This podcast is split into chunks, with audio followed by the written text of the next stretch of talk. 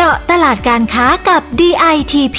พอดแคสต์ดีๆ ที่จะช่วยเจาะลึกข้อมูลการค้า เพื่อสร้างความสำเร็จให้กับธุรกิจของคุณ จัดโดยสำนักพัฒนาตลาดและธุรกิจไทยในต่างประเทศ 2 กรมส่งเสริมการค้าระหว่างประเทศกระทรวงพาณิชย์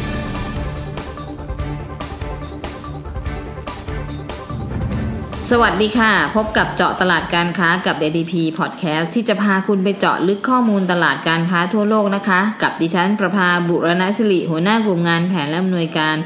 จากสำนักพัฒนาตลาดและธุรกิจไทยในต่างประเทศ 2 หรือสพต2ค่ะ ค่ะ และดิฉันเกตมณีภูบลผู้ปฏิบัติงานกรมค่ะ สวัสดีค่ะ คุณประภา สวัสดีค่ะ คุณเกศมณีค่ะ คุณผู้ฟังพอดแคสต์ทุกท่านด้วยนะคะ คุณประภาคะค่ะวันนี้เราจะชวนคุยถึงเรื่องอาหารที่เขาว่ากันว่าเป็นอาหารแห่งอนาคตค่ะ ค่ะ ฟังแล้วตื่นเต้นนะคะเนี่ยค่ะ ซึ่งถือว่าเป็นนวัตกรรมใหม่ของวงการอาหารในเม็กซิโกเลยล่ะค่ะค่ะที่เขากำลังพัฒนากันอยู่เลยนะคะ ค่ะ มันคืออะไรคุณผู้ฟังพอจะเดากันได้ไหมล่ะคะ ไม่ได้แน่ๆค่ะ คุณเกศมณีค่ะเดาไม่ถูกกันแน่ๆเลยล่ะค่ะค่ะ เพราะว่ามันคือแป้งจิ้งหรีดล่ะค่ะ ซึ่งเป็นอาหารแห่งอนาคตเลยนะคะ คุณผู้ฟังอืมใช่แน่ๆใช่ไหมคะ แป้งจิ้งหรีดเนี่ยค่ะค่ะ เพราะว่าที่เม็กซิโกนะคะ คุณผู้ฟังเขามีแนวคิดว่าต้องการให้มีการรับประทานอาหารที่ดีขึ้น ให้เกิดความสมดุลทางโภชนาการ แล้วก็เป็นการช่วยลดมลพิษที่เกิดจากการเลี้ยงสัตว์นะคะค่ะอย่างเนื้อวัว เนื้อไก่และเนื้อหมูเนี่ยเพื่อนำมาเป็นอาหารในแบบเดิมๆเนี่ยมีการศึกษาเรื่องนี้ว่าอย่างน่าสนใจนะคะว่า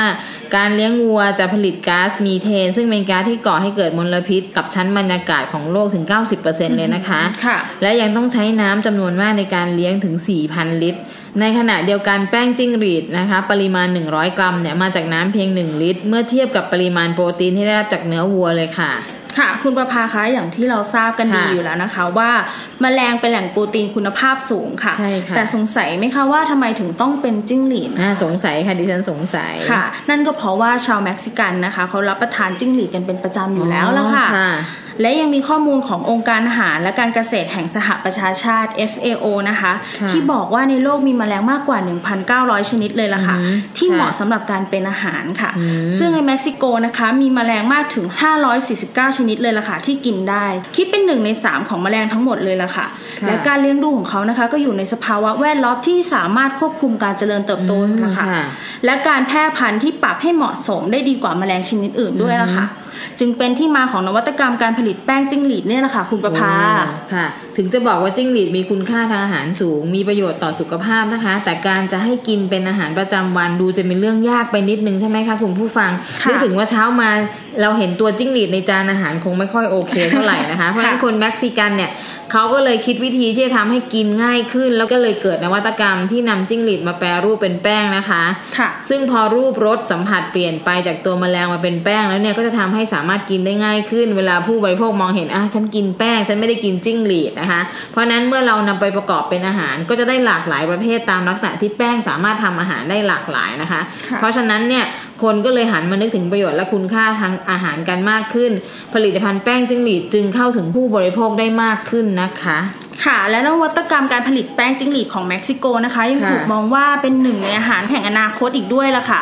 โดยเฉพาะในด้านความยั่งยืนนะคะ ที่ต้องการให้เป็นแหล่งโปรตีนคุณภาพค่ะค่ะ เพื่อการบริโภคในอนาคตล่ะค่ะโรงเพาะฟักจิ้งหรีดของเขาเลยมีการพัฒนาให้ถูกสุขอนามัยยิ่งขึ้นนะคะปราศจากเชื้อโรคค่ะ และมีสภาวะที่เหมาะสมต่อการขยายพันธุ์นั่นเองค่ะโอ้ซึ่งจุดนี้นะคะน่าสนใจสำหรับผู้ประกอบการไทยเลยนะคะ เพราะว่าค่ะเราเองเนี่ยเท่าที่ทราบก็มีผู้ประกอบการเนี่ยเพาะเลี้ยงแมลงเพื่อเป็นอาหารอยู่แล้วนะคะ แล้วถ้ามีโอกาสที่จะศึกษาและพัฒนาวิธีการเลี้ยงแมลง และคิดค้นนวัตกรรมในการแปรรูปแมลงขึ้นมาบ้างเนี่ย ก็น่าจะมีโอกาสทางการค้าเลยนะคะ คุณผู้ฟัง ค่ะ น่าสนใจมาก ๆ เลยนะคะ คุณประภา การพัฒนาสินค้าให้เป็นที่น่าสนใจ และเป็นที่ต้องการของตลาดนะคะ เป็นเรื่องที่ผู้ส่งออกและผู้ประกอบการไทยนะคะ ต้องเตรียมตัวให้พร้อมอยู่เสมอเลยละค่ะค่ะเพราะโอกาสดีๆ อาจจะเข้ามาเมื่อไหร่ก็ได้นะคะ ถ้าเราพร้อมอยู่ตลอดนะคะ ก็จะสามารถคว้าโอกาสนั้นได้ทันท่วงทีเลยละค่ะ ใช่เลยค่ะเห็นด้วยนะคะ เพราะฉะนั้นอยากให้เรื่องราวของแป้งจิ้งหรีดเนี่ยนะคะ ที่พวกเราคุยกันในวันนี้เนี่ยค่ะเป็นแนวทางให้ผู้ประกอบการไทยหรือคุณผู้ฟังเนี่ยใช้เป็นแรงบันดาลใจในการพัฒนา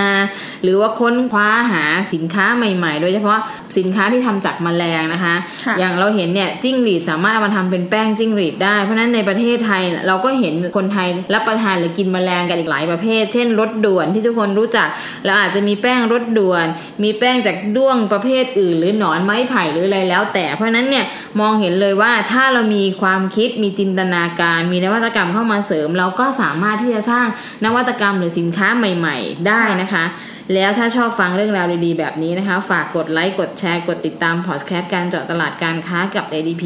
กันด้วยนะคะ ค่ะ หรือถ้าคุณผู้ฟังสนใจข้อมูล หรือต้องการรายละเอียดเพิ่มเติมในเรื่องราวการค้านะคะ สามารถเข้าไปศึกษาเพิ่มเติมได้ที่เว็บไซต์ของกรมส่งเสริมการค้าระหว่างประเทศได้เลยนะคะ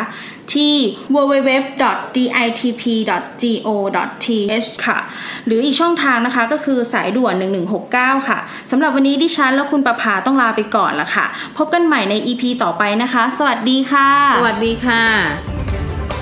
เจาะตลาดการค้ากับ DITP